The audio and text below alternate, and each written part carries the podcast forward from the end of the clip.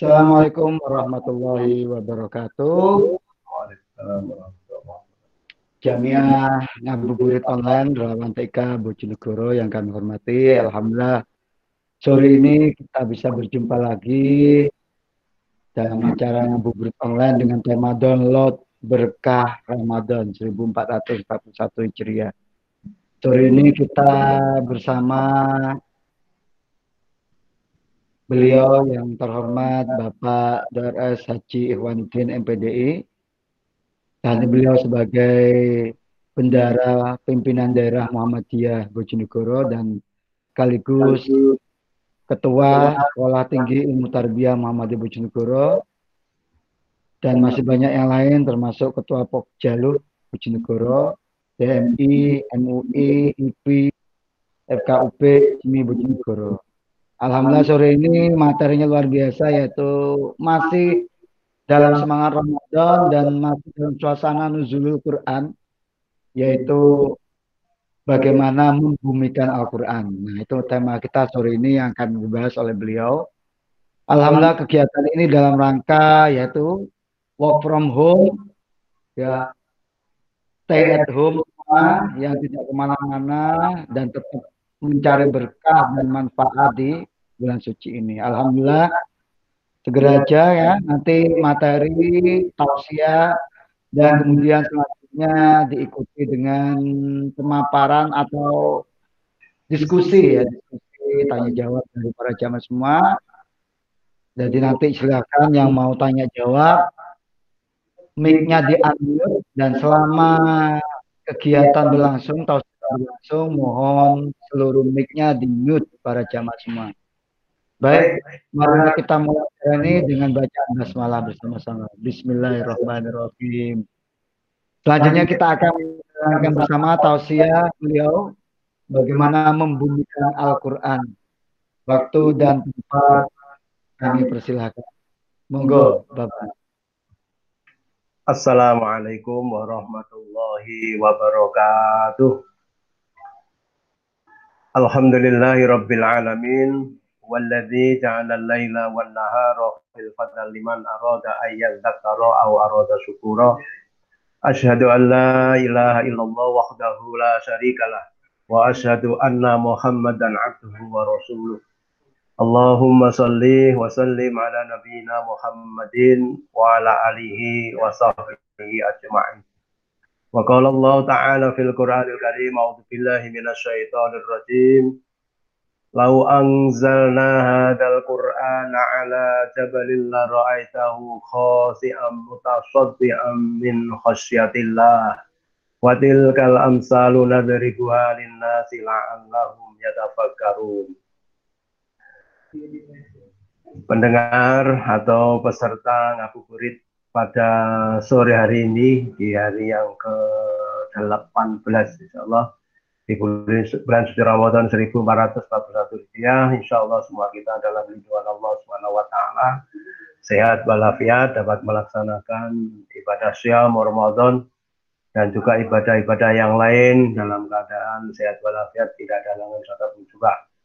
Salawat dan salam moga-moga terlimpahkan kepada junjungan Nabi Agung, Nabi mulia, Nabi akhir zaman, Nabi kita, Nabi Muhammad Sallallahu Alaihi Wasallam, para keluarga, para sahabat dan pengikut-pengikutnya Moga-moga tentu kita berdoa dan berharap kita semua dalam lindungan Allah Subhanahu wa taala mendapatkan syafaatnya kelak diakui sebagai umatnya kita yang mencintai juga dicintainya dan kelak bersama masuk surga.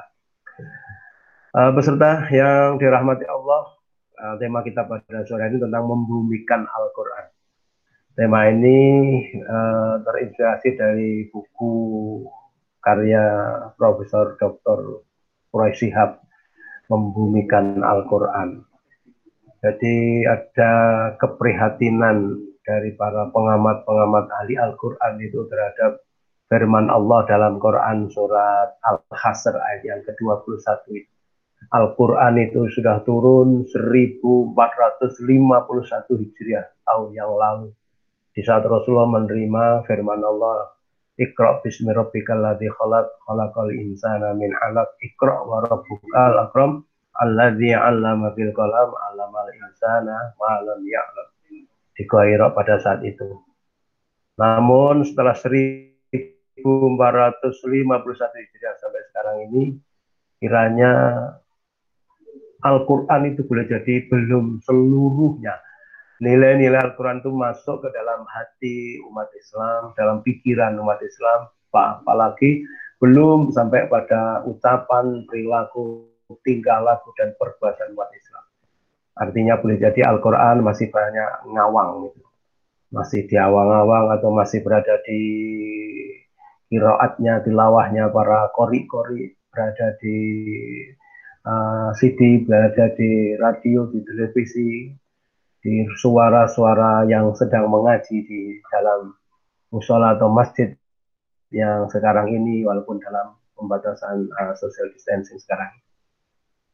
Oleh karena itu pada sore hari ini kita ingin uh, melihat seberapa sebenarnya Al-Quran itu harus diamalkan oleh umat Islam, harus dibumikan ke dalam hati umat Islam, harus kita laksanakan dalam praktek kehidupan sehari-hari, supaya mohon maaf hati kita ini tidak sekeras batu atau bahkan lebih keras dari batu. Dalam Quran surat Al-Asr tadi kan Allah berfirman, seandainya Al-Quran itu diturunkan ke, ke gunung, Padahal gunung di Arab Saudi itu kalau kita melihat sepanjang dari Mekah Madinah itu semuanya pasir, batu, tadas, keras. Sekitar Mekah itu, sekitar Ka'bah itu kalau mau melebarkan situ namanya menggempur batu itu berhari-hari, berjam-jam, berbulan-bulan keras. Tetapi seandainya Al-Quran itu turun di atas gunung itu akan nampak gunung itu hancur berbelah-belah karena takut kepada Allah. Bagaimana hati kita manusia Masa Al-Quran turun kepada kita, sementara kita masih ada hati-hati yang keras, tidak bisa menerima firman-firman Allah dalam kehidupan sehari-hari kita. Padahal hati manusia itu kalau dilihat dari segi fisiknya, dilihat dari segi uh, apa nama ker, nama asli dari hati yang dalam bentuk fisik bukan alafidah, bukan kolbun, bukan uh, rohani, bukan nurani, tetapi uh, liver. Kalau hatinya rusak itu kan uh, broken heart bukan broken liver tapi kalau hati dalam makna hati tempat uh, anggota tubuh manusia itu yang lembut itu masa manusia bisa ada yang keras sekeras batu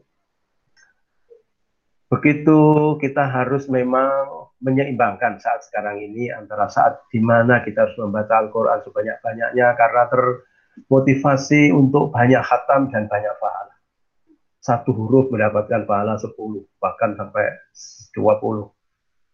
Kita bisa khatam dua kali, bahkan lebih dalam satu bulan Ramadan. Tetapi di 11 bulan yang akan datang, kita berharap moga-moga juga hati kita, nurani kita, otak kita, kita isi dengan Al-Quran dengan cara memahami, mengkaji, mempelajari, mentadabur Quran surat Muhammad ayat 24 afala yatadabbarun al-Quran am ala qulubin aqbaluha Apakah kamu tidak mentadabur Al-Quran itu? Apakah hatimu sudah mati? Am ala qulubin afala itu hatimu terkunci mati seperti pada gembok itu gembok yang sudah tiga bulan atau empat bulan nggak dibuka itu karatan. Kalau membuka harus dikum dengan oli dua jam dulu. Jangankan janganlah hati kita ini menjadi keras seperti gembok yang karat maka harus diasah diasuh di senantiasa diwarnai dengan memahami mengkaji Al-Quran supaya kita bisa tahu isinya dan setelah itu kita bisa mengamalkannya dalam praktek kehidupan sehari. Untuk bisa mengamalkan Al-Quran memang tentu diawali dari membaca. Setelah membaca, diawali tentu sebelum baca membersihkan hati yuzakihim wa alimul kita lalu membaca. Setelah mengkaji, mempelajari, setelah itu lalu masuk di dalam pikiran kita, masuk hati kita, lalu setelah itu uh, muncullah dalam ucapan dan perilaku kita yang Qurani. Allah Subhanahu wa taala telah menjadikan Al-Qur'an itu sebanyak nama lain dari Al-Qur'an. Ada Quran itu sendiri, Qara ayat Quran berarti harus dibaca memang. Tapi jangan dijadikan Al-Quran hanya untuk bacaan, artinya dapat pahala, iya selesai. Karena Al-Quran bukan hanya untuk cari pahala. Karena Al-Quran itu uh, fungsinya ada menjadi hudan lillah petunjuk bagi manusia, hudan lil mutakin petunjuk bagi orang yang bertakwa. Al-Quran sebagai furqan pembeda antara yang hak dan yang batin. Al-Quran sebagai syifa, obat apa yang ada di dalam hati manusia. Al-Quran sebagai uh, tibyanan, penjelas. Seperti firman Allah dalam Quran surat An-Nahl ayat 89. Wa nazzalna alaikal Qur'ana tibyanan likulli syai'in wa hudan wa rahmatan wa busyra lil muslimin. Dan Allah Subhanahu wa taala menurunkan Al-Qur'an itu untuk menjelaskan segala sesuatu bahasa Jawa itu sak tekeliwere segala urusan manusia itu ada dalam Al-Quran. Cuman tentu ada yang mujmal garis besar, ada yang rinci. Kalau urusan warisan sampai rinci, rinci urusan berwudu sampai rinci, tapi urusan sholat di sana ada aqimis salah, ada yuqi munasalah, ada warka'u ma'arrafi'in, ada wasjud, waqtaib, dan seterusnya. Lengkapnya, rincinya, penjelasan rincinya untuk aplikatif. Selalu kamar itu musolli. Harus mengikuti sunnah Nabi karena memang Allah sudah merekomendit untuk mengikuti sunnah Nabi untuk mengamalkan ajaran Islam. Alama atakumur rasulu fakhuduhu wa mana kumanu hasilnya ke dan apa-apa yang dibawa oleh Nabi laksanakan dan apa-apa yang dilarang Nabi tinggalkanlah. Oleh karena itu dari semua unsur uh, nilai-nilai agama Islam mulai dari akidah, dari ibadah, dari akhlak, semuanya sudah ada dalam Al-Quran bidang akidah memberi solusi. Bukan agama itu hanya menjadi dogma, menjadi akidah yang berada di pemikiran dan filsafat yang uh, di keyakinan semata, tapi harus sampai dalam pengamalan ibadah.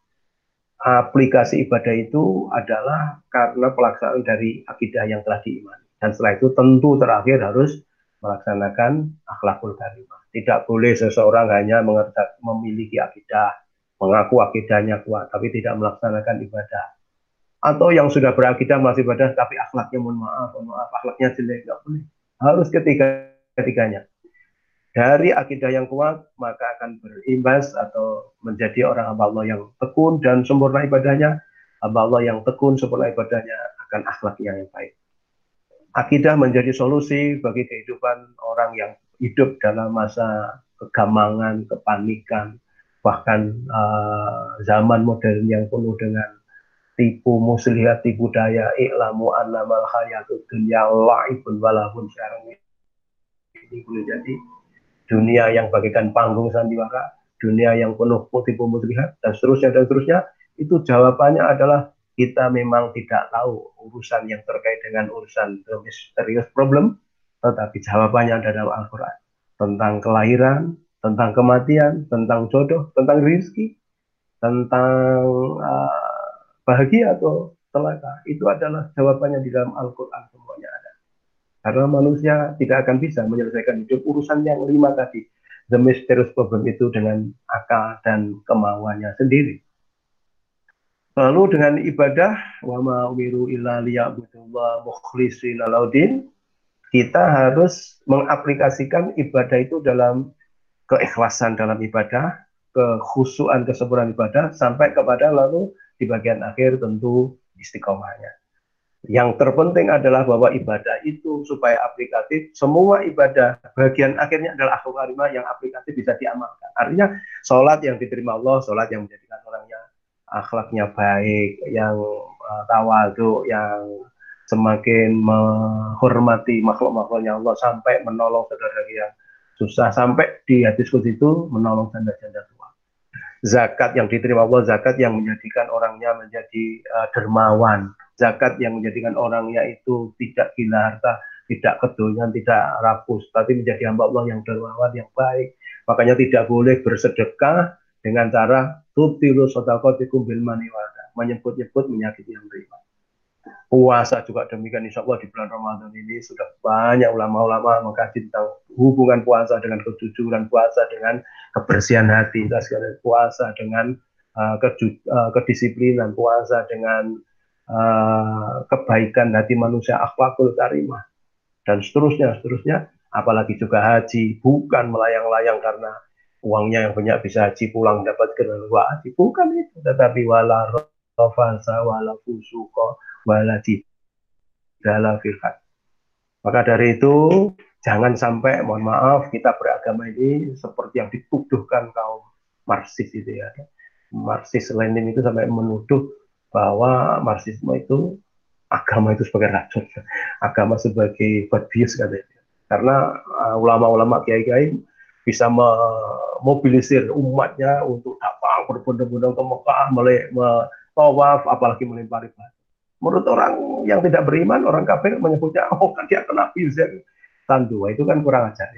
Tetapi kita harus memang tunjukkan bahwa uh, ibadah ya yang bagus dalam Islam ini yang terinci dalam Quran dan Sunnah secara lengkap itu dampak kehidupan sosialnya itu harus kelihatan. Makanya Islam itu juga agama sosialis, lebih sosial dari uh, kaum sosialis komunis bahkan gitu. Tetapi tentu sosialis yang di bawah firman Allah dalam akidah, dalam ibadah yang benar. Gitu. Ingat di dalam Al-Quran ada bagaimana kita harus menerjemahkan ciri-ciri takwa dari hasil puasa ini bukan hanya dari segi imannya, bukan saja dari alkimis salah wayuk zakatnya, tapi bagaimana tentang uh, wa'atul mala ala hubbihi. Itu kan sosial. Zawil kurba kepada keluarga dekat wal yatama kepada anak yatim wal masakin kepada orang miskin wasailin pada meminta-minta firikob kepada hamba saya wal mufuna bi'ahdi itu orang-orang yang menepati janji wasabirina fil ba'sa wa di Ali Imran 134 uh, setelah uh, Allah menjanjikan bahwa surga itu diperuntukkan bertakwa, siapa yang bertakwa? Di sana yung fikuna fisarra orang yang menafkahkan harta di waktu susah dan senang, wal kadiminal itu orang yang menahan marah, wal afina orang-orang yang memaafkan kesalahan manusia. Wallahu yuhibbul musini dan orang-orang yang berlaku ihsan. Demikian juga dalam praktek kehidupan sehari-hari silaturahim itu bentuk nyata perintah Allah, perintah Rasul supaya kita menjadi manusia bukan yang elitis, eksklusif, hanya berada di ruang-ruang tertentu tidak mengenal masyarakat, tidak boleh. Rasulullah pernah menegur seorang sahabat yang berada di masjid saja. Kenapa kamu di masjid? Jawabnya sahabat saya ini untuk berdoa, untuk memohon pada Allah. Eh, belakangan-belakangan diketahui juga untuk menghindari banyak utang, bagian utang. Ya, Akhirnya Rasulullah mengatakan, nah terus keluargamu, anakmu, siapa yang memberi makan? Katanya, oh saya ini yang memberi makan kakak saya. Kata Rasulullah, kakakmu lebih baik pada kamu. Kakakmu juga ibadah, kakakmu juga sholat, puasa, zakat, haji. Tapi kakakmu memberi hidup sama kamu, kakakmu memberi nafkah pada anak istrimu, kakakmu lebih baik kamu. Bahkan Umar lebih ekstrim lagi. Jam-jam pagi, di saat orang harus kerja, kerja, kerja, kerja, masuk ke masjid ada orang dowo kamu minta apa jam segini? Minta kaya. Ya Umar. Nah terus sudah diberi kaya. Lalu mulai kapan berdoa mulai pagi. Aduh.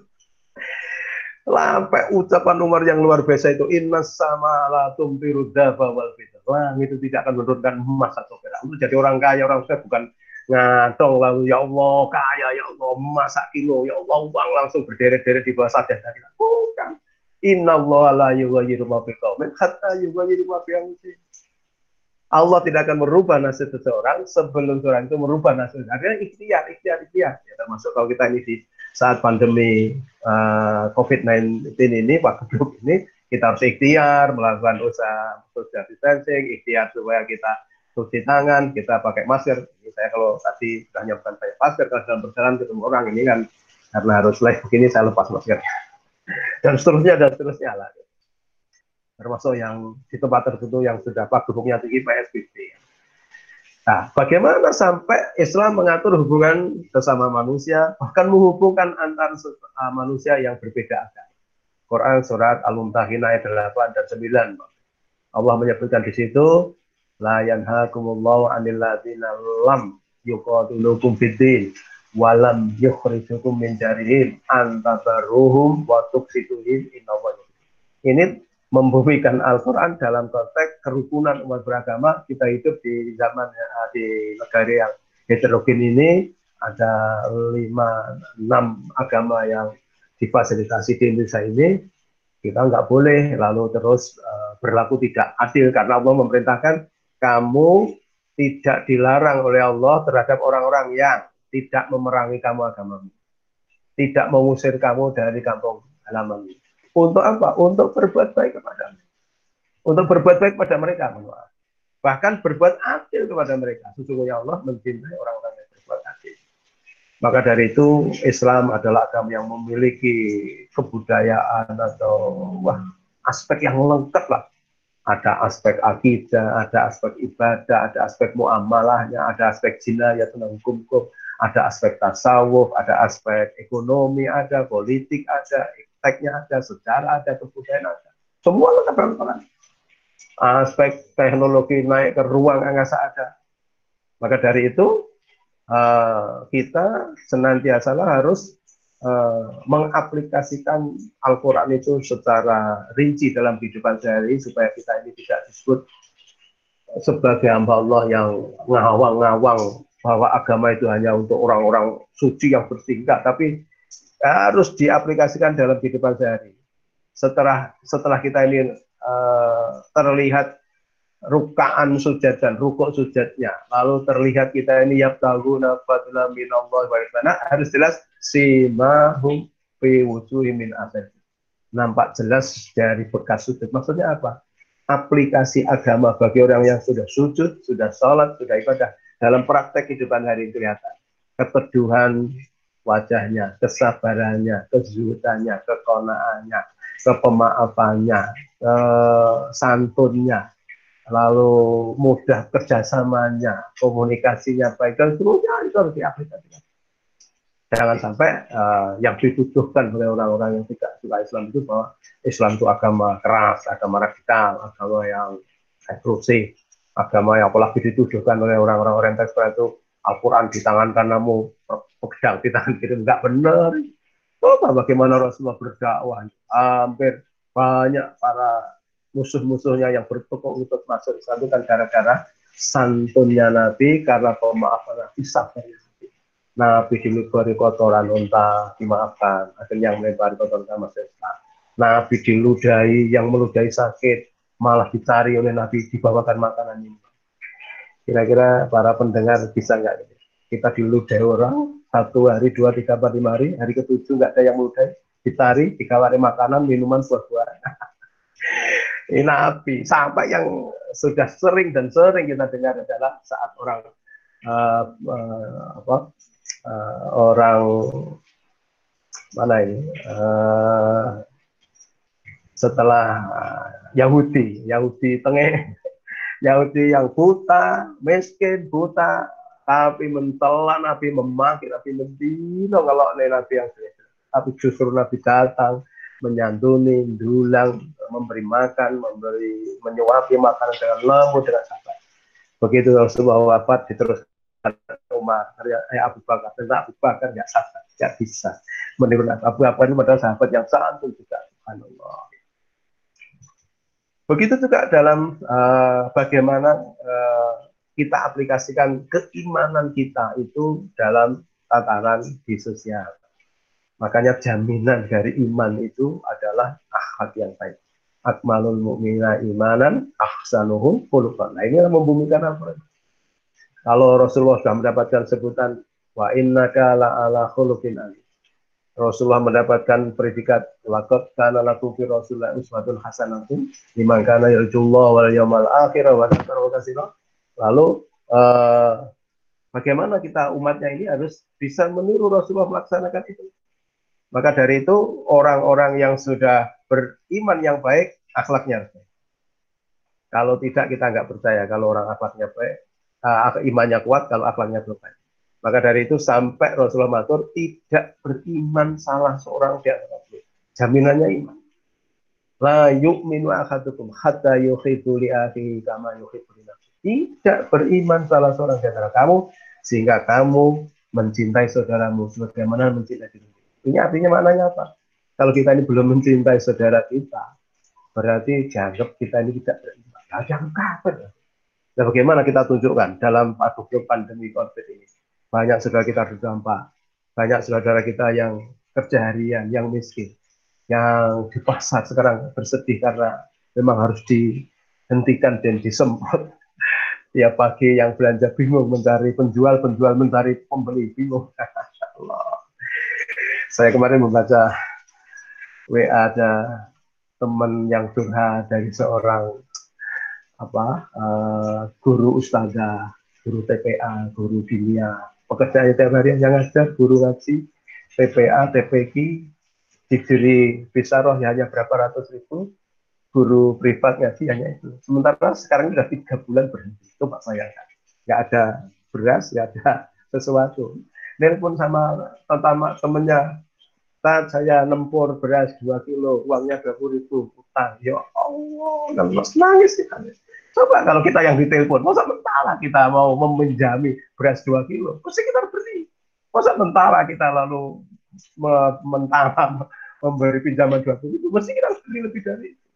Ini bagaimana tunjukkan bahwa tidak beriman salah seorang di antara kamu sehingga kamu tidur dalam kondisi kekenyangan sementara tetanggamu nggak bisa tidur karena kelaparan. Berarti artinya sosialnya harus kita jaga sebagai seorang muslim selama kamu membumikan Al-Quran. Makanya ada gerakan sekarang setelah gerakan cuci tangan, gerakan pakai masker, gerakan macam-macam, gerakan terakhir adalah gerakan menengok tetangga kanan kiri, jangan-jangan ada yang kelaparan, jangan-jangan ada yang mati seperti di Banten Lebak, empat hari hanya minum air galon setelah itu mati. Atau ada yang kemarin di video, tiga orang, satu keluarga, dua anak kecil, digantung sama ibunya karena nggak beri makan. Setelah itu ibu yang gantung.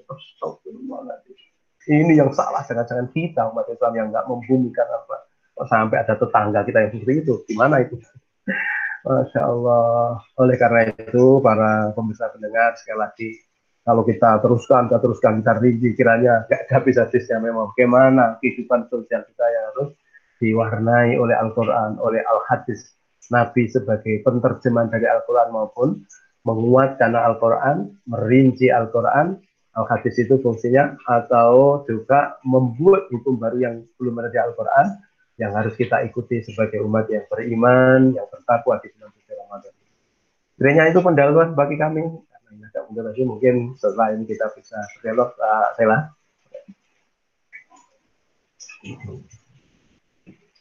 Subhanallah. Terima kasih sangat luar biasa dalam sekali ya sesuai tema kita bagaimana Al-Quran ini yang bahasanya bahasa langit bisa dibumikan lebih enaknya lebih bisa diterapkan di masyarakat.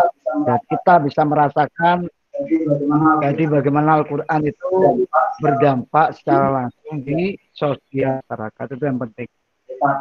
Jadi tahapannya tadi membaca mengkaji, mentadabur, jangan lupa melaksanakan. Nah, kalau sudah itu semua, jangan lupa diikuti dengan akhlak yang baik. Itu tadi dari eh, simpulan-simpulan uh, yang bisa kami sampaikan. Nah, luar biasa para pemirsa semua yang sudah bergabung ya.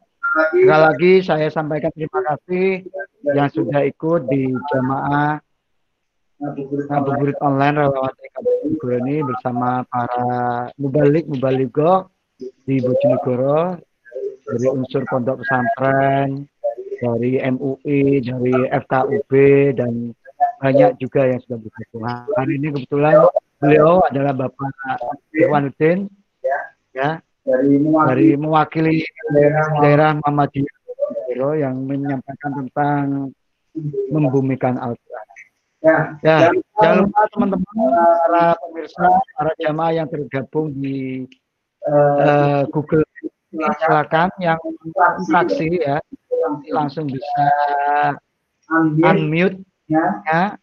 Untuk, untuk berinteraksi langsung. atau bisa melalui kolom chat ya yang mau bertanya.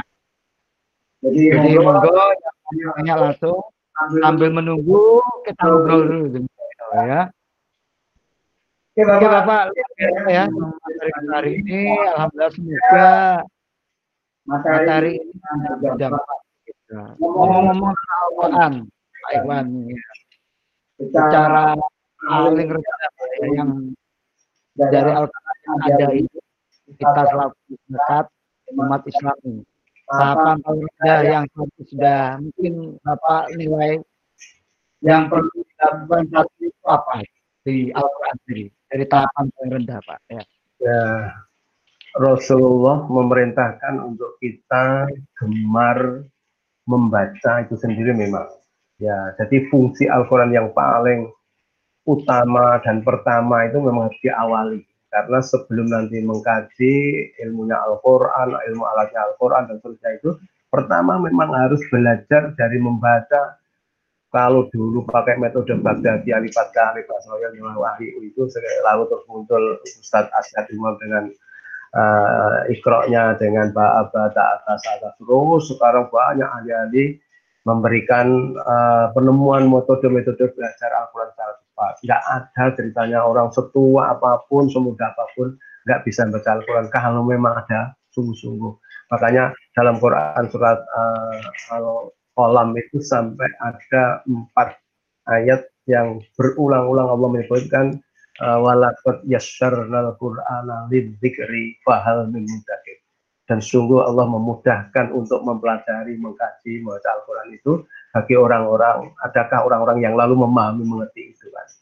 Jadi saya pengalaman tahun 86 namanya bupatinya Pak Imam Supardi atau Pak ya Pak Imam seperti itu. Ada ibu-ibu kepala-kepala dinas yang jujur mengaku dia masih nol, belum bisa baca Al-Quran. Saya dengan teman-teman BKPN yang mendirikan BKPN Taman apa di Al-Quran yang pertama kali nomor 001 di Darussalam, 002 di Balen, 003 di uh, Banjarjo itu TPA yang dulu sebelum seribuan sekarang berdiri Taman Pendidikan Al-Quran itu bagaimana ibu-ibu itu kita ajari Masya Allah dari Ba'a, Ta'ata ternyata dan ini harus dikerjakan siapa pun nggak boleh dengan dalih nggak bisa baca Quran dengan dalih saya ini wis kedal, saya ini sudah tua, enggak boleh, semua harus belajar.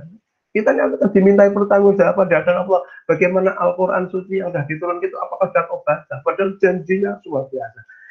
Memang kita nggak boleh tergesa-gesa. Makanya waktu Rasulullah menerima wahyu, lalu Rasulullah setiap bulan Ramadan begini, kalau malam kan Rasulullah itu selama Al-Quran turun itu kan bahasanya Al-Quran tadarus, tadarus, tadarus, tadarus, saya tadarus, itu kan sebenarnya kan mengkaji, mempelajari secara mendalam.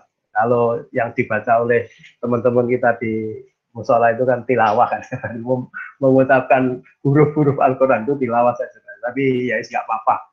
Uh, mereka tilawah tapi disebut darusan yang masjid. Ya ditingkatkan sebutannya biar marem hari ya. Padahal sebenarnya baru tilawah.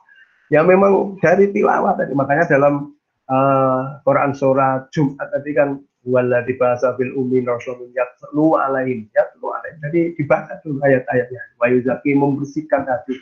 Wa yu'allimumul kitab Masya Allah. Uh, memang tidak boleh tidak seluruh umat Islam harus punya kewajiban dan apa ya, terpanggil untuk belajar Al-Quran ini. Orang-orang tua sekarang Alhamdulillah sudah punya kepedulian anak-anaknya di ajarkan Al-Quran sejak dini, sejak kecil, dan sekarang ini hampir setiap hari kita ini disuguhi tentang anak-anak kecil yang sudah pintar baca Al-Quran, bahkan yang khatam Quran, bahkan yang buta pun khatam Quran, yang fisiknya tidak lengkap pun bisa khatam Quran sampai halamannya, sampai Masya Allah, ada yang lagi yang hebat dari luar negeri itu membaca dari belakang.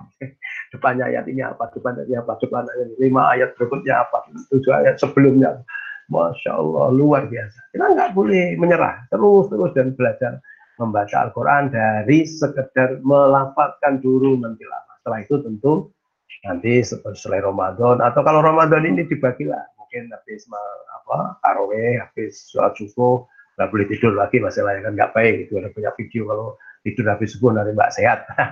Itu untuk baca Quran. Memang bagus baca Quran antara habis maghrib kalau puasa ini kan habis maghrib buka ya nanti habis tarawih. Tapi di siang-siang hari di saat termasuk acara seperti ini kan juga bagian dari tadabbur Al-Quran mas bagian berarti kita juga mendalami Al-Quran isi Al-Quran sedikit demi sedikit bertahap demi bertahap. Lalu setelah itu nanti pada tahap akhir itu kalau bisa setelah di samping kita mentilawah membaca juga menghafalkan itu luar biasa lebih mulia lagi. Kita sangat terenyuh itu kalau saat ada anak-anak kita yang bisa khatam Quran apa hafal tafsir Quran. Baru satu juz dua juz tiga juz saja itu gurunya lalu membuat acara seakan-akan nanti di akhirat sana di surga sana anak-anak yang hafal Quran itu akan memakaikan mahkota di apa uh, di di uh, kepala orang tuanya masya Allah kan luar biasa Maka dari itu, uh, ini yang bagian awal yang paling dasar, memang harus belajar membaca Al-Quran. Sejak awal, sejak dini lebih bagus. Bahkan kalau perlu itu ada pendidikan prenatal itu di dalam kandungan itu sudah diperdengarkan ayat Al-Quran. Yeah. Kalau teori yeah. teori modern atau teori apa namanya itu sosial eh, apa namanya wah, teori orang, orang itu kan jadi nek istrinya hamil diperdengarkan uh, lagu-lagu plastik Nah, itu kan uh, orang berat. Kalau kita beragama Al-Quran lah. Kiai Wahab, Hasbullah, Kiai Yasin, ada Kiai hebat, hebat itu hebat karena bapaknya itu waktu hamil itu nyidamnya suaminya menghatamkan Quran setiap minggu. Kalau 9 bulan sembilan berarti sekitar 45 kali khatam. Istrinya Mas Sena dulu nyidam apa? Suaminya khatam Quran berapa kali? Luar biasa Mas ya. Jadi yang perlu dikaji sana adalah membaca dulu, membaca fase membaca Nah, di aku atau enggak Ustaz ya. Jadi memang faktanya di lapangan kadang-kadang yang saya sendiri alami apalagi ngapunten di kota-kota besar nih terutama ya eh, usia usia dewasa itu juga sangat sangat miris ya kalau lihat. Mereka kadang-kadang nggak bisa baca. Nah, sehingga mungkin jenengan pernah ngalami sendiri tadi ya. Ini bukan tahun 85 Ustaz. Sekarang pun kalau kita mau survei nih dan mau terbuka beberapa masyarakat Islam yang Islam di KTP-nya Islam itu saja di sudah usia sudah saya ngomong udah lanjut ya itu kadang-kadang baca aja ngomong sisi kepasian atau jangan tinggi-tinggi fase lah ya tapi dalam sisi apa ya baca baik lah itu masih jauh tadi itu itu, masih jauh. Ini di atlet atau enggak? Makanya sempat kemarin kita sih pengennya di relawan TIK dengan kondisi seperti ini. Kemarin kita pengennya ada program ngaji online. tadi jadi ada ustadz yang memberikan tata cara metode dan apa dan mereka menyimpang kadang-kadang ngapunten. Ini kalau sudah dewasa ngau ngaku mau belajar baca Al-Quran tuh malu tadi. Ini, ini gimana? Ini, gimana? Problem itu ini piye tadi ke solusi ini kalau kita mau ya. dan melek ini banyak loh tadi. Memang harus mulai muda, mulai awal kita belajar. Kita masih ingat betul mas. Dulu saya kecil itu pakai metodenya Pak pakai turutan itu masih alif fathah alif kasroh alif fathah lawan fathah bin dan bin pun itu. Itu sulit bahkan saya masih ingat mungkin bisa baca Al-Quran lancar itu sudah kelas 6 atau kelas SMP ya kan itu. Betapa lama memang ya tetapi begitu ada metode di kalau dilawati kalau macam masya Allah. Anak-anak TK masuk kelas 1 sudah pintar. Tapi kalau tandanya ada orang-orang tua ada anak-anak juga yang belum bisa baca itu sangat-sangat disayangkan lah. Dengan menjamurnya taman pendidikan Al-Quran, menjamurnya madrasah dinia sekarang dengan ya bukan hanya iming-iming lah, ini reward yang diberikan pemerintah yang luar biasa kepada guru-guru ya, Madin yang diberi Bisaro, ada uh, lembaga-lembaga yang diberi Bisaro dan juga uh, guru-guru ngajinya sekarang gitu ya.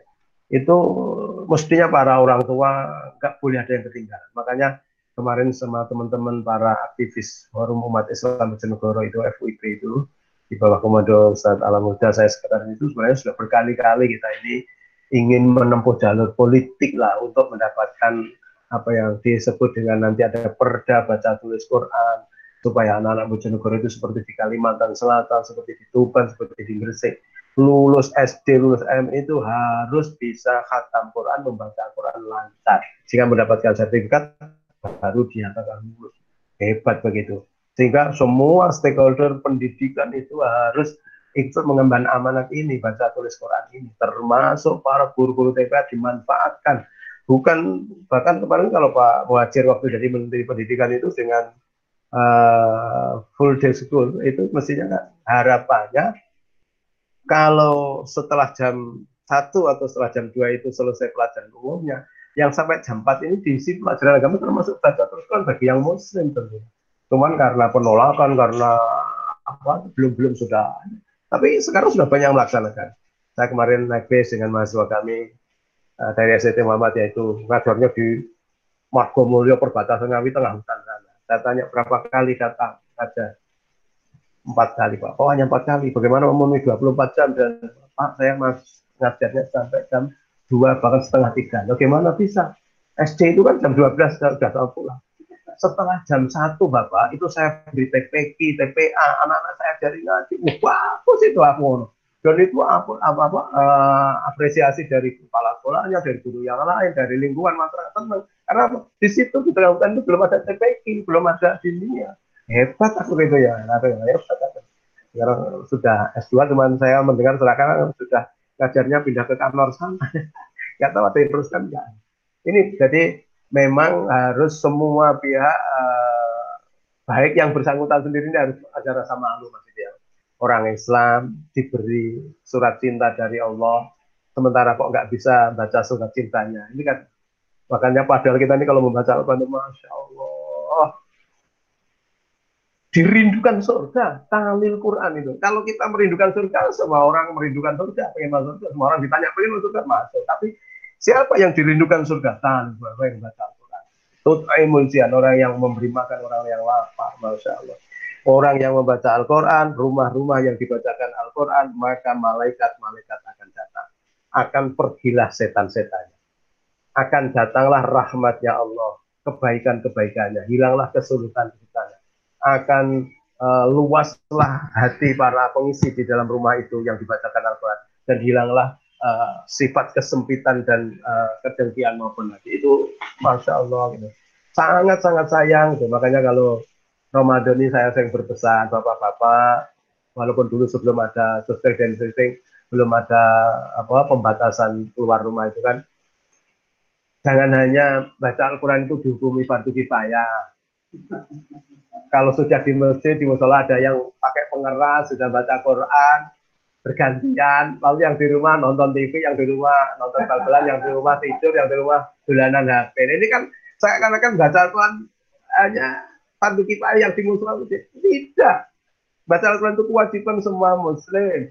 Nawiru buyutakum bisalati wa baca Al-Quran berilah cahaya rumahmu dengan Al-Quran dan sholat. Jadi rumah-rumah kita itu harus dihiasi. Kalau tidak mohon maaf.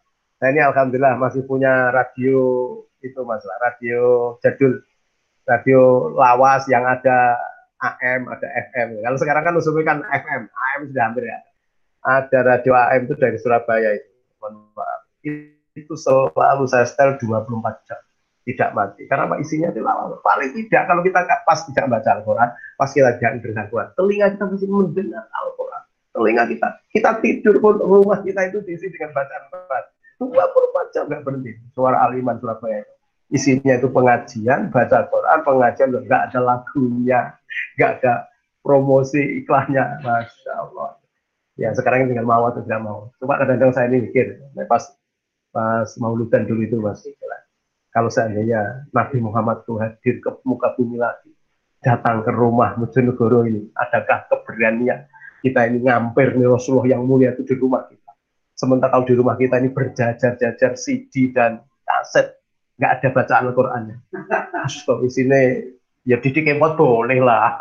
Tapi boyo lalu di HP kita, di eh, apa laptop kita ini aplikasi tentang Al-Qur'an, tentang dakwah Quran, tentang baca Quran itu ada berapa kan itu. Ini kita harus punya rasa malu lah, al-khayal, malu itu sebagai dari itu mas ya.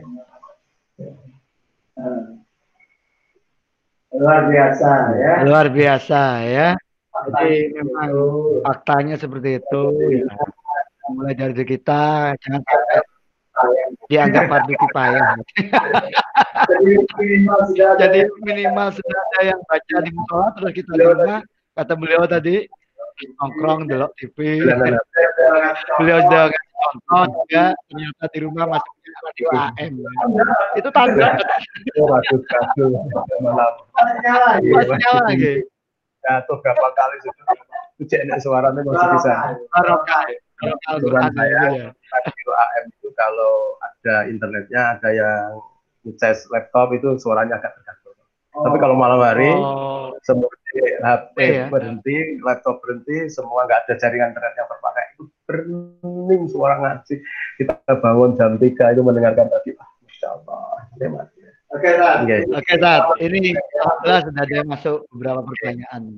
Yang pertama dari Ustazah Mawadah. Oke, Bu Aja mungkin mungkin lebih ke arah aplikasi Al-Qur'an nih. Pengaplikasian Al-Qur'an di lapangan. Tat, apa strategi Ustadz untuk menata lingkungan jika melihat kemungkaran misal ada tempat karaoke yang masih dipakai untuk maksiat. Ini berarti aplikasi Al-Qur'an. Strateginya gimana dengan itu? Uh, awalnya harus melaksanakan dakwah amar ma'ruf nahi munkar. Dakwah amar munkar itu dimulai dari yang ud'u ila safi rabbika bil hikmah. Ajaklah manusia kepada jalan agama secara hikmah, ay bil makna dalam uh, tafsir al-Marawi itu bil Quran was sunnah. Dengan berpedoman bagaimana Al-Quran dan Sunnah, Rasulullah memberi contoh praktek sehari-hari untuk uh, pelaksanaan uh, dakwah yang santun itu. Bukan makna hikmah itu kebijakan yang sering disalah tafsirkan. Kebijakan artinya pelanggaran hukum bukan itu. Ya, bu aja ya. Jadi uh, memang untuk proses ini sungguh sangat sangat sangat berat. Apalagi melaksanakan nahi mungkarnya. Kalau amar ma'ruf itu tertiak-tiak ngajak orang berbalik itu saya setiap hari Allah. Tapi membentengi orang dari mungkar ini yang paling berat. Makanya selama belum ada kemungkaran atau kemungkaran itu kecil-kecil itu harus segera diatasi sebelum kewalahan ini Bu, Bu, Bu Paul ya. ini Bu, Bu Heli. Begini, kita sangat-sangat terinspirasi dengan sebuah dialog antara seorang kiai yang kurang peduli melaksanakan amar ma'ruf munkar dengan santri. Suatu hari dilapori oleh santrinya, Pak Yai, Pak Yai, di pojok kampung kita, di sebelah sana itu loh, dekat gereng-gereng, itu ada eh, anak-anak uh, muda yang sukanya judi, Pak Yai. Alah, oh judi-judi mereka sendiri, uang-uang mereka sendiri. Kan baru dua tiga orang aja tuh, kan juga jauh dari masjid kita, dari pondok kita. Satu bulan waktu dilaporkan, Pak Yai, Pak Yai, di tempat itu anak-anak judi itu sekarang sudah ada yang minum minuman keras juga Pak. ada tiga empat. Ah biarkan mereka minum minuman keras kan juga ditanggung sendiri. Dia buka beli uangnya sendiri. Kan juga mengganggu kita. Setahun berikutnya dilapori santrinya Pak Yai Pak Yai. Itu di tempat dulu yang ada judi yang ada minuman keras sudah dibangun. Itu warung-warung warung tempat remang-remang pada pura-puranya wah mereka berbuat dosa kan juga ditanggung sendiri. Jawabnya begitu sampai setahun atau dua tahun berikutnya dilapor Pak Yai di sana itu sekarang sudah berdiri tempat karaoke karaoke yang lingkungan yang waduh ini. Bahkan hampir sebagian besar penduduk kita jadi sudah menjadi pengikutnya sudah jadi apa namanya kliennya apa namanya jadi anggotanya. Wah kok sudah begitu? Bahkan yang ngeri Pak Yai di sana sudah ada bodyguard bodyguard yang mengancam-ancam kalau masjid para santri kok mengganggu aktivitas mereka, mereka akan robohkan masjid kita, akan kalau masjid kita mengganggu mereka akan dilawan oleh bodyguard-bodyguard mereka. Mau begitu? Ayo kalau begitu kita lawan. Pak Yai, mohon maaf, kita mau melawan bagaimana? Oh kita ini tiga-tiga orang Pak Yai di masjid ini. Ini terlambat. Melaksanakan amar ma'ruf nahi munkar kalau sudah seperti ini terlambat. Maka kalau di masyarakat di lingkungan itu mohon maaf, masih ada ipre-ipre bahasanya kemaksiatan-kemaksiatan yang kecil-kecil, perbuatan dosa yang kecil-kecil, perbuatan salah, segera diingatkan setelah dihentikan. Sebelum datangnya Allah azab Allah yang berat. Buat takut fitnah salah tusiban alladzina dzalamu Takutlah pada azab Allah yang diturunkan tidak hanya kepada orang yang berbuat maksiat itu, tetapi diturunkan pada semua manusia kena. Kalau sudah gempa bumi kan masjid juga roboh. Kalau sudah terjadi gempa bumi di Palu ngeri kan. Kalau sekarang ini wabah COVID ini kan juga ternyata kepala kantor kemenak aja ya bisa. Itu bukti bahwa boleh jadi Pak Geblok itu datang atau musibah azab Allah datang karena mungkin tidak dilaksanakan dakwah marmukar dengan sebaik Tentu memang bagian pemerintah lah yang memang paling berkompeten karena memang mereka yang punya power, punya kekuatan. Manto amin kumkaron, hal dia dia punya kekuatan, punya polisi, punya satpol pp kalau kita para mubalek-mubalek ya Ailam ya satu Fabilisan ya sudah dengan pidato dengan ceramah sekarang ini dengan di apa uh, khutbah-khutbah di media online, di kolam, di blog, di kemarin di radar, alhamdulillah dan seterusnya setelah itulah dakwah kita. Terus kalau sudah nggak bisa minimal kita ini dakwah bil kolbi yaitu bil apa kalau nggak bisa bilisan ya dengan hati tetapi dakwah dengan hati itu dianggap Rasulullah disebut sebagai dakwah yang paling lemah iman kita. Jadi iman kita yang paling lemah kalau kita ini sudah hanya hati tidak menyetujui kemaksiatan itu terus nggak tapi berapa? Sih bagus itu itu tingkatan terakhir uh, kekuatan wajah itu ya dengan doa. Kita setiap berdoa ya Allah moga-moga lingkungan kami ini bersih ya Allah. Tidak ada orang berbuat dosa ya Allah. Tetangga-tetangga nggak ada yang berzina ya Allah. Tetangga saya nggak ada yang uh, nganak no ya Allah tetangga saya nggak ada yang tidak melaksanakan puasa ya Allah. Itu kan tahajud-tahajud kita lantunan ucapan lisan kita harus dongak nih tetangga kita. Dongak nih sahabat-sahabat kita dongak nih jamaah kita di musola ya Allah. Saya akan coba sepuluh rumah paling nggak dari musola tempat saya ngimam ya Allah. Semua rajin pada ya Allah. Nangis pada Allah. Jadi oh, kasih setahun kok pakai tambah jamaah kecil itu urusan Allah karena inna kalah tahdiman ahbabta walakin Allah yakin Quran surat uh, Al-Qasas ayat 56 itu sesungguhnya kamu Muhammad tidak bisa memberi daya kepada orang yang kau cinta sekalipun tetapi Allah lah yang berhak memberi daya pada saya Jadi kalau sudah Baul, mohon maaf, tetangga kita, lingkungan kita kok anak sing klub tidak wae dituturi, dinasehati, disindir-sindir, bahkan dinasehati baik-baik, bahkan sudah didakwah pakai bilhal. Digawane gula, gawane kopi, gawane sembako. Dengan harapan ikut kita kok belum. Bismillah, tahajud kita mengetuk pintu langit, moga-moga Allah memberi daya kepada mereka Nah kita ini kemampuan kita mau Rasulullah saya mengislamkan. Memberi saya pamannya aku tolip sampai nangis nangis sebelum sebelum meninggalnya. Aja nggak mampu kan? Ya harus kita kembalikan. Sama saat kita ini berdakwah pada keluarga kita sendiri lingkungan kita sendiri nggak mampu ya. Kita pasrahkan pada Allah yang memberi membuka hati mereka itu. Yang mukul liban itu kan Allah mukul liban itu mas. Uh, dan luar biasa. Nah, luar biasa ya jadi dakwah tadi cara mengingatkan. Ada yang pakai kekuasaan, ada yang pakai lisan, yang paling rendah tadi dengan hati. ya, tapi tapi jangan sampai dibiarkan kata cerita Ustaz tadi. Karena kalau dibiarkan nanti lama-lama menyerang kita.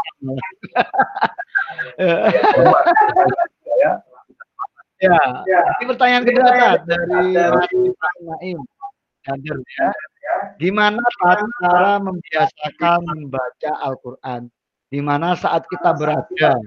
Karena sekarang banyak membaca Pertama Mas Naim harus mencintai Al-Quran. Memang mencintai itu awal dari segala gala gala gala. Mas Naim waktu mencintai istrinya sampean dulu gimana? Kalau sudah cinta itu akan pasti akan disebut rumusnya cinta itu kan Man ahabba sayin.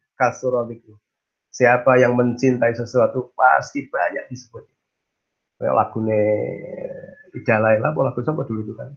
Saat aku cinta kamu itu di dompetku ada kamu, di saku ada kamu, di buku ada kamu, di HP ku ada kamu, di wallpaper ku ada kamu, semua kamu. Karena sedang cinta pada kamu. Coba kalau kita tidak Al-Quran, di HP kita ada Al-Quran. Kita waktu menunggu adzan subuh, habis tahajud Rasulullah membaca Al-Quran 50 ayat ini. Nah, tahajudnya jam 3, 3 seperempat sampai jam 4, subuhnya jam 4 lebih 4, 15 menit, 50 ayat cukup. Sempatkan. Memang harus ada niat yang pertama setelah niat cinta kita. Cinta Al-Quran harus kita tanamkan. Cinta Quran ini menjadi suatu. Ingat sekali lagi, Al-Quran itu surat cinta dari Allah. Coba lah kalau surat cinta dari Allah itu kan ibadatnya dulu orang-orang tua kayak kalau sudah punya surat cinta dulu belum ada HP belum ada WA belum ada chattingan surat cinta itu di di buku di dibuka belakangnya di nih dibuka zaman nama aku ono masih coba kalau kita dicinta Al-Quran begitu pasti Al-Quran dipegang itu makanya mohon maaf itu. Kalau bulan Ramadan ini kadang-kadang juga ada teman yang kritik membuat apa seperti rintian Al-Quran. Al-Quran itu merintih gitu begini rencana Al-Quran itu, ya Allah, bukankah dulu waktu dia masih kecil, masih imut-imut, masih TK, masih SD, MI, aku selalu dipegangnya, aku selalu dekatnya, aku selalu diciumnya, aku selalu dibuka, dibacanya dengan tertatih-tatih. Eh begitu dia sekarang sudah remaja, aku dibiarkan ya Allah. Apalagi dia setelah SMA, aku dibiarkan lagi nggak berani sentuh. Ramadan kadang nggak menyentuh aku. Apalagi dia sudah mahasiswa ini sudah sibuk buat skripsi. Aku malah nggak pernah dipegang lagi. Ya Allah nangis itu Al-Quran. ya, Mas Firman gitu ya. Masih bukan Al-Quran nggak sibuk dari skripsi terus. Masya Allah gitu. Itu mestinya yang pertama nih pertama harus cinta Al-Quran itu ditanamkan betul yang kedua, Al-Quran ini sekali lagi firman Allah, surat kita dari Allah yang harus senantiasa kita baca. Insya Allah dengan membaca itu akhirnya kita ini akan bahasa itu mohon maaf setengah hafal itu akhirnya ya Allah, ada rasa yang hilang gitu loh mas kalau nggak baca Al-Quran. Satu hari nggak baca Al-Quran itu masya Allah rasanya ada yang jadi pikiran dan insya Allah kita sudah sama-sama tahu. Saya sangat terhenyak itu waktu saya menghantarkan anak saya dulu waktu baru masuk di kuliah di UIN itu. Sang Pak Rektor saat itu Pak Imam Suprayogo lalu mempresentasikan tentang tafsir Quran. Bahkan ditampilkan di sana para penghafal penghafal Al-Quran. Saya sampai menangis saya di anak saya. Nanti tiga tahun empat tahun nanti yang di apa yang di anu kamu di sana nak gitu betapa ternyata dari baca Al-Quran, mengkaji Al-Quran, bahkan yang hafal Al-Quran dengan kerakatan mereka anak-anak yang cerdas dan yang ranking-ranking wisuda wisuda terbaik itu adalah mereka yang tahfidz Quran 30 juz, yang 25 juz dan seterusnya itu. Jadi nggak benar kalau orang itu membaca Al-Quran, menghafalkan Al-Quran banyak sibuk dengan Al-Quran terus nanti pelajarannya apa kalah pelajarannya itu salah apa nggak nggak nggak berkualitas juga bisa pasti insya Allah akan sukses di masa depan dari Al-Quran. Makanya cobalah kita pahami itu bacaan Al-Quran yang apa doa kita setelah baca Al-Quran itu. Kalau setelah kaji dengan Allahumma rhamna bil Quran. Ya Allah, berilah dengan Al-Quran itu rahmat. Rahmatnya Allah itu turun bersama Al-Quran baca al-huli imaman. Kita ya Allah mau Al-Quran itu imam saya. Bagaimana Al-Quran menjadi imam kalau Al-Quran itu nggak dicintai maka kita masa kita mau mengikuti Al-Quran kalau Al-Quran tidak kita cintai? Wajah aluli imaman wa nuron menjadi cahaya kita cahaya hidup kita dengan Al-Quran. Wahudan menjadi petunjuk hidayah kita. Warahmat dan rahmatnya Allah lagi. Warzukni uh, tilawah tahu anak lain dan moga-moga dengan baca Al-Quran kita juga menjadi pembuka pintu-pintu rezeki yang dianugerahkan Allah kepada kita. Jadi jangan sampai mohon maaf ada stigma dari masyarakat yang yang apa ya ah, baca Quran mau dapat apa hafal Al-Quran bisa menjadi apa besok masa depannya gimana pun pun kita umat Islam harus bangga mencintai bangga lalu setelah itu insya Allah man syai'in kasuro Siapa yang mencintai sesuatu mesti lebih banyak menyebut. Kalau cinta Al-Quran, insya Allah banyak kita sebut kalam-kalam di dalamnya. Bahkan yang lebih hebat lagi, man akhabba sayin fawa Siapa yang mencintai pasti dia akan rela menjadi hamba. Bangun tengah malam, pagi, apalagi kalau puasa, apalagi sekarang saatnya stay at home, saat work, work at home, banyak bekerja di rumah, bahkan sekarang ini kuliah dari sampai sekarang dakwah at home. Ini saya pikir sangat-sangat baguslah untuk kita bisa banyak baca Al-Quran lebih banyak. Bisa sholat duha pagi kita sempatkan baca Al-Quran. Kalau dulu nggak nggak kerja di rumah, habis jam 7 harus pergi ke kantor harus duluan. Sekarang masih di rumah sambil mengerjakan pekerjaan rumah yang harus diselesaikan, masih kita sempat insya Allah dengan baca Al-Quran. Nah, sambil menunggu buka seperti ini, masih uh, 20 menit seperti ini, baca Al-Quran, insya Allah. Ya. Luar biasa, Pak. Ya. Luar biasa, Pak. Ya. Jadi harus cinta dulu ya, Pak ya. Kalau udah cinta mah jadi apa aja ya paling jadi paling disayang ke mana-mana ya. Masuk diinstal juga di aplikasi ya seperti itu ya. Uh, ini lagi Hmm, ya. Monggo Pak Ji, Pak Gur. Ini kangen Pak Fatur ini. Enggak ada akad pagi Pak Fatur ya ketemu. Tadi sudah ada yang menanyakan dari rumah. Eh, kapan Pak akad baginya ya ini pengumuman pemerintah. Nah ini eh, dari Pak Fathur tadi ya. Eh, mohon maaf laptop saya tiba-tiba satu pakai operator satunya. Eh, oh, Pak Fathur tanya tentang kebiasaan baru menjadi kader. Hmm. Pertanyaannya begini. Assalamualaikum warahmatullahi wabarakatuh. Uh, mengganggu yang disampaikan bahwa Al-Quran bahwa Al-Quran sebagai ajaran bagi si pembaca satu nya sepuluh kali lipat. Hal ini tadi mengabaikan penduduk kandungan huruf Quran. Nah, yang bagaimana sejak awal anak-anak yang baru bahkan di, di musolanya Pak Patu ya, Pak Haji Patu Nah, di Ustaz Patu itu ya, Pak Haji Patu itu dibaca sekaligus eh, nama terjemahannya. Jadi harus itu eh, sama terjemahan. Sejak awal dari buku ini dibaca memang masyarakat kita awal-awal kayak biasa. Di Nah, aneh ya.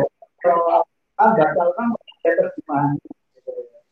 Nah, beliau tapi lama-lama sudah jadi harapan wajib aku kalau bisa ikuti oleh masyarakat lain bagaimana pendapat Ustaz kebiasaan baru akan biasa bagus. Nah, dan, dan bagaimana ini? Saya harapan apa terus aja tapi diikuti bersama yang lain. Terima kasih bagus. Kebiasaan yang bagus.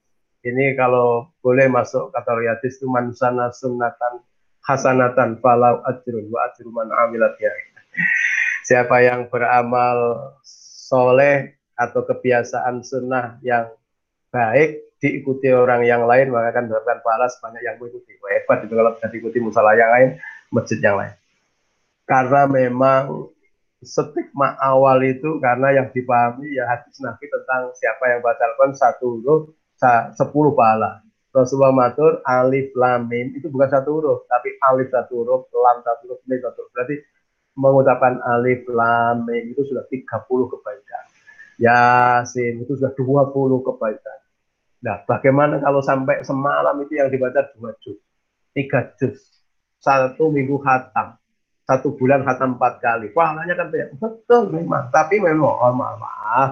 Sekali lagi mohon maaf para mereka yang hanya terobsesi membaca sebanyak-banyaknya. Kan di dalam Al-Quran, fungsinya Al-Quran untuk mendapatkan pahala kan nggak ada. Fungsi Al-Quran itu pertama, koroa, yang roh, Quranan, bacaan. Berarti untuk baca fungsi. Yang kedua itu, uh, hudalina, hudalil mutakin. Berarti petunjuk. Terus yang ketiga itu, sifa ulima obat.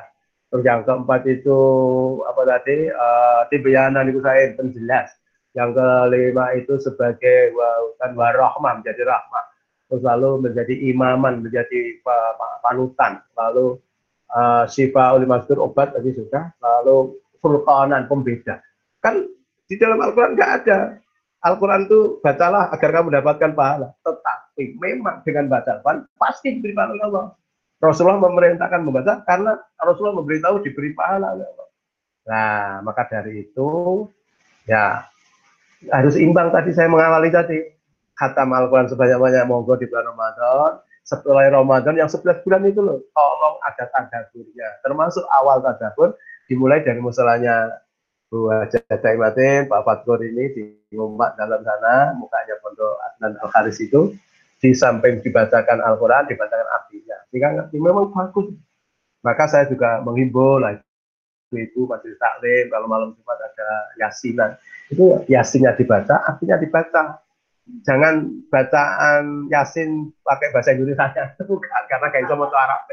Artinya, artinya bagus memang, oh, itu artinya bagus artinya. Itu yang harus dibaca sebanyak-banyaknya supaya kita memahami, apalagi nanti menjadi bekal untuk kalau kita sholat, Mas Mas Kalau insya Allah waktu sholat kita memahami apa yang kita baca, sholat kita semakin khusyuk.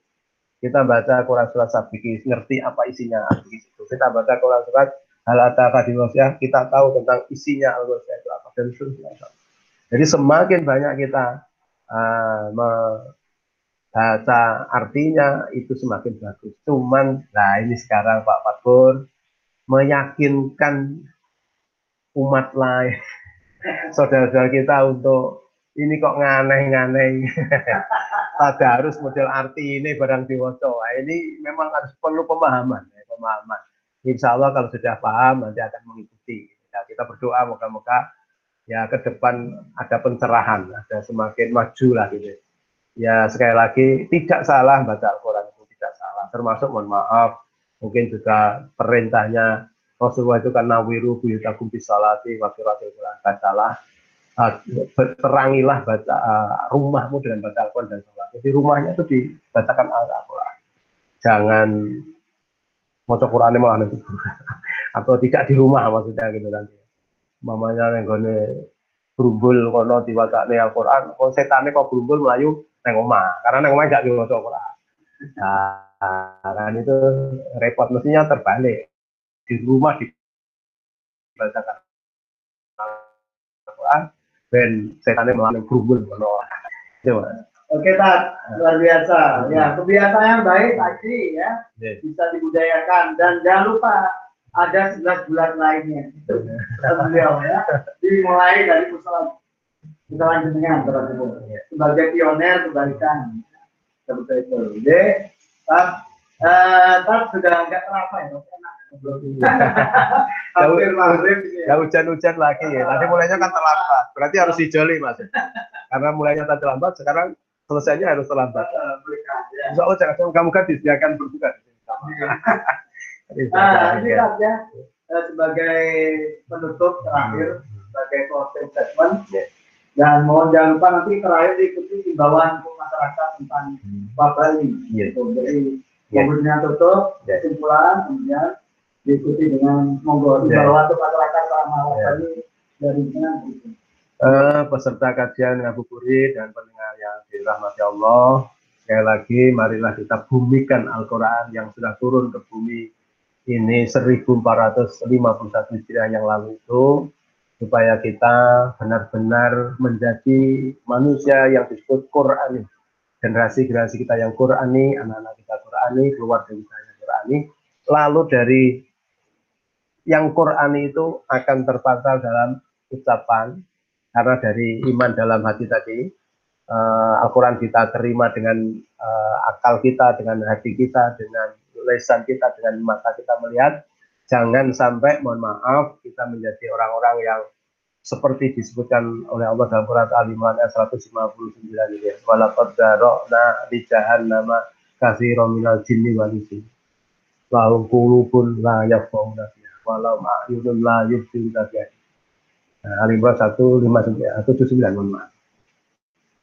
Jangan sampai hati kita ini, mohon maaf, tidak mengkaji Al-Quran. Mata kita tidak melihat, telinga kita tidak kita biasakan dengan kalam-kalam ilahi. Sehingga nanti pengamalannya dari Al-Quran itu harus semakin banyak dibaca, semakin banyak kita pahami, semakin banyak kita amalkan. Insya Allah bertambah umur, bertambah hari, bertambah uh, hidayah Allah, bertambah sempurnanya uh, menuju kesempurnaan dari pengamalan pada kita. Ingat Al-Quran jangan sampai hanya ngawang-ngawang di udara, di suara, di radio, di TV, tetapi harus diaplikasikan dalam kehidupan sosial bermasyarakat yang bagus, supaya benar-benar nilai-nilai rahmatan alam itu sudah terpancar dalam kehidupan seorang muslim. Si mahum fi wujuhi min asari sujud. Bukan maknanya si mahum itu hanya jidatnya badok ireng gitu aja bukan tapi bahwa dari orang-orang yang sujud itu akhlaknya bagus sholatnya terima akhlaknya bagus puasa uh, tetangganya bagus. Kalau kita nggak bertetangga itu nanti nggak masuk surga dan sebagainya tadi kan tidak terakhir di masa pandemi atau waktu nah, jadi marilah kita sama-sama berdoa kepada Allah Subhanahu wa taala setelah kita berikhtiar. Enggak boleh kita yang tak takut hanya Allah, saya nggak takut karena nggak boleh. Itu kan bodoh karo saya nggak takut sama kendaraan lewat, saya akan lewat. Oh nanti mati kan urusan Allah. Nanti tabrak kendaraan. Nah, harus memperhatikan bagaimana ada kendaraan lewat, tidak hati-hati, nyebrang hati-hati. Kita hidup juga kita social distancing, pakai uh, masker kalau keluar, cuci tangan, harus membatasi diri kalau tidak keluar kecuali hal yang amat amat sangat uh, apa uh, penting gitu ya. Dan yang terpenting tentu tidak boleh juga kita sebagai seorang muslim ini di pertengahan Ramadan sudah lebih hari ke-18 mari kita ketuk pintu langit Allah dengan doa-doa kita dengan munajat kita semoga Allah segera mengangkat pasukannya mengangkat alat tentaranya Allah berupa uh, virus corona ini supaya segera kembali ke hadiratnya. Semuanya berjalan normal anak-anak kita sudah kangen sekolah sudah kangen sama gurunya gurunya kangen sama anak-anak ingin pembelajaran yang normal di kampus juga demikian dan apalagi kehidupan-kehidupan sosial di masyarakat supaya tidak saling terjadi kita ini mohon maaf kalau ketemu orang itu sepertinya ada suudon suudonan jangan jangan dia yang bawa virus atau jangan jangan saya bawa virus. Akhirnya oh nggak nyaman.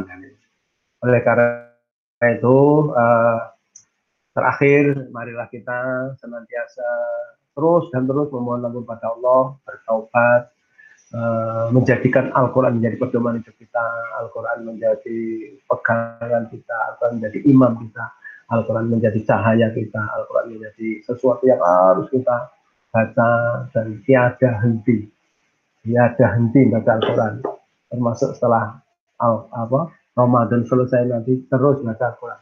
Jangan sampai lalu mati nggak terdengar nyaris nggak terdengar suara baca Al-Quran karena alasannya Ramadan sudah selesai. Padahal rahmatnya Allah terus dan kita harap uh, nikmat Allah terus kita terima, rizki dari Allah terus kita terima, berkah dari Allah terus kita usahakan. Maka membaca Al-Quran juga terus kita laksanakan istiqomah. Kiranya itu masalah dan biasanya agendanya doa, doanya masalahnya. Monggo, monggo jenengan mawon. Bismillahirrahmanirrahim. Hamdan syakirin, hamdan naimin, hamdan Ya Rabbana lakal hamdu kama yanbaghi li jalali wajhika karim wa azimi ذلك اللهم صل وسلم على نبينا وحبيبنا محمد وعلى آله وصحبه أجمعين. والحمد لله رب العالمين.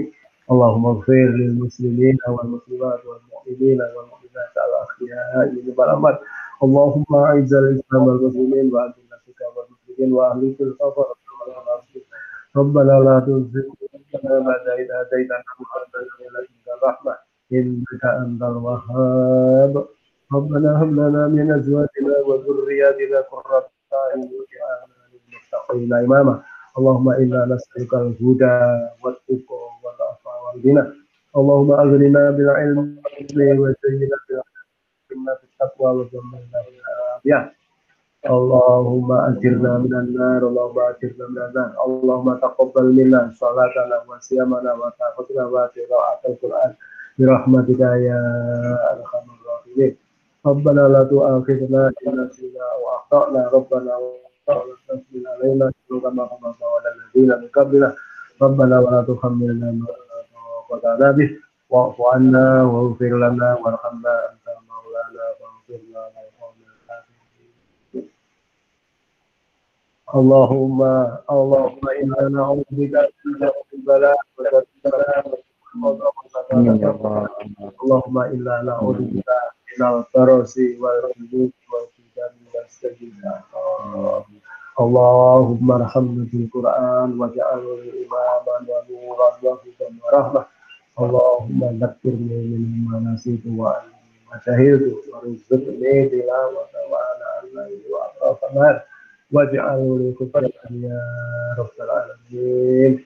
ربنا ظلمنا انفسنا وان لم تغفر لنا وترحمنا لنكونن من الخاسرين ربنا اتنا في الدنيا حسنه وفي الاخره حسنه وقنا عذاب النار وادخلنا جنة مع الابرار يا عزيز يا غفار سبحان ربك رب العزة عما يصفون وسلام على المرسلين والحمد لله رب العالمين Demikian kurang lebihnya mohon maaf. Assalamualaikum warahmatullahi wabarakatuh. Waalaikumsalam. Waalaikumsalam warahmatullahi wabarakatuh. Terima kasih banyak atas